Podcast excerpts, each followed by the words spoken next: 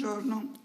Con questa vorrei concludere, mm, diciamo, le puntate inizialmente dedicate a Raffaello, di cui vorrei ricordare nel Museo di Brera, dove c'è il celebre dipinto della consegna delle chiavi, che ehm, c'è una, diciamo, la possibilità eh, di utilizzare eh, risorse diciamo, di learning by doing, ricostruire il tempietto che è alle spalle dei personaggi in primo piano e quindi attraverso il disegno, la storia dell'architettura, entrare un po' più nel vivo.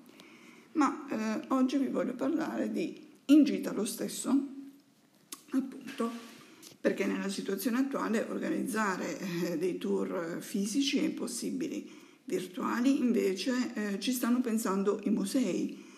Ehm, basta solo utilizzare le enormi risorse e strumenti che eh, sia i musei internazionali che nazionali ci offrono. Questo è un modo per accrescere la cittadinanza, le conoscenze di storia dell'arte, del nostro patrimonio. Perché abbiamo questo patrimonio? Eh, spesso ne siamo consapevoli, ammettiamolo.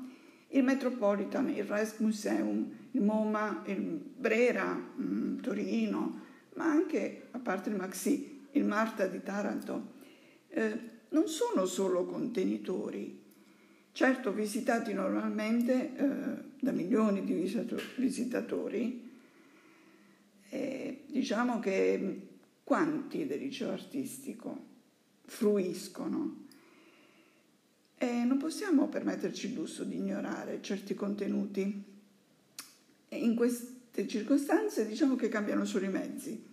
Viene a mancare lo spazio fisico e allora riconosciamo le potenzialità del digitale superando pregiudizi.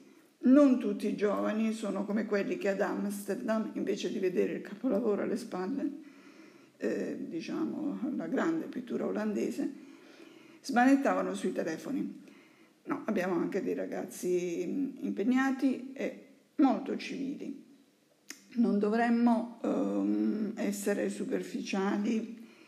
Eh, un museo ci può insegnare anche a discernere, a organizzarci.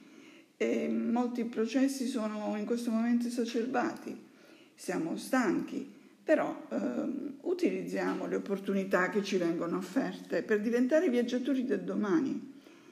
E eh, per carità, le opere vanno viste dal vivo. Eh?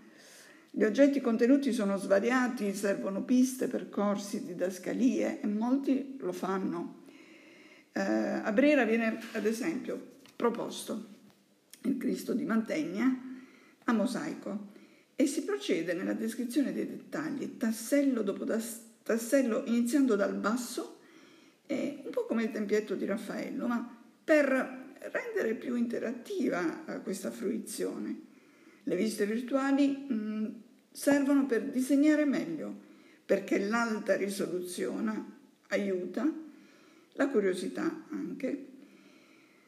E a proposito di curiosità, Museo Strozzi, cito l'ultimo, presenta eh, una mostra sulla racnomanzia, su delle carte divinatorie, ma anche altri musei mh, mm, hanno interviste agli autori, eh, app, laboratori, tutti regali digitali.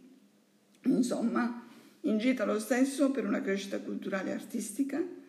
Magari qualcuno di voi diventerà una guida o un conduttore di tutorial come Suarez con il suo Heart Fortune.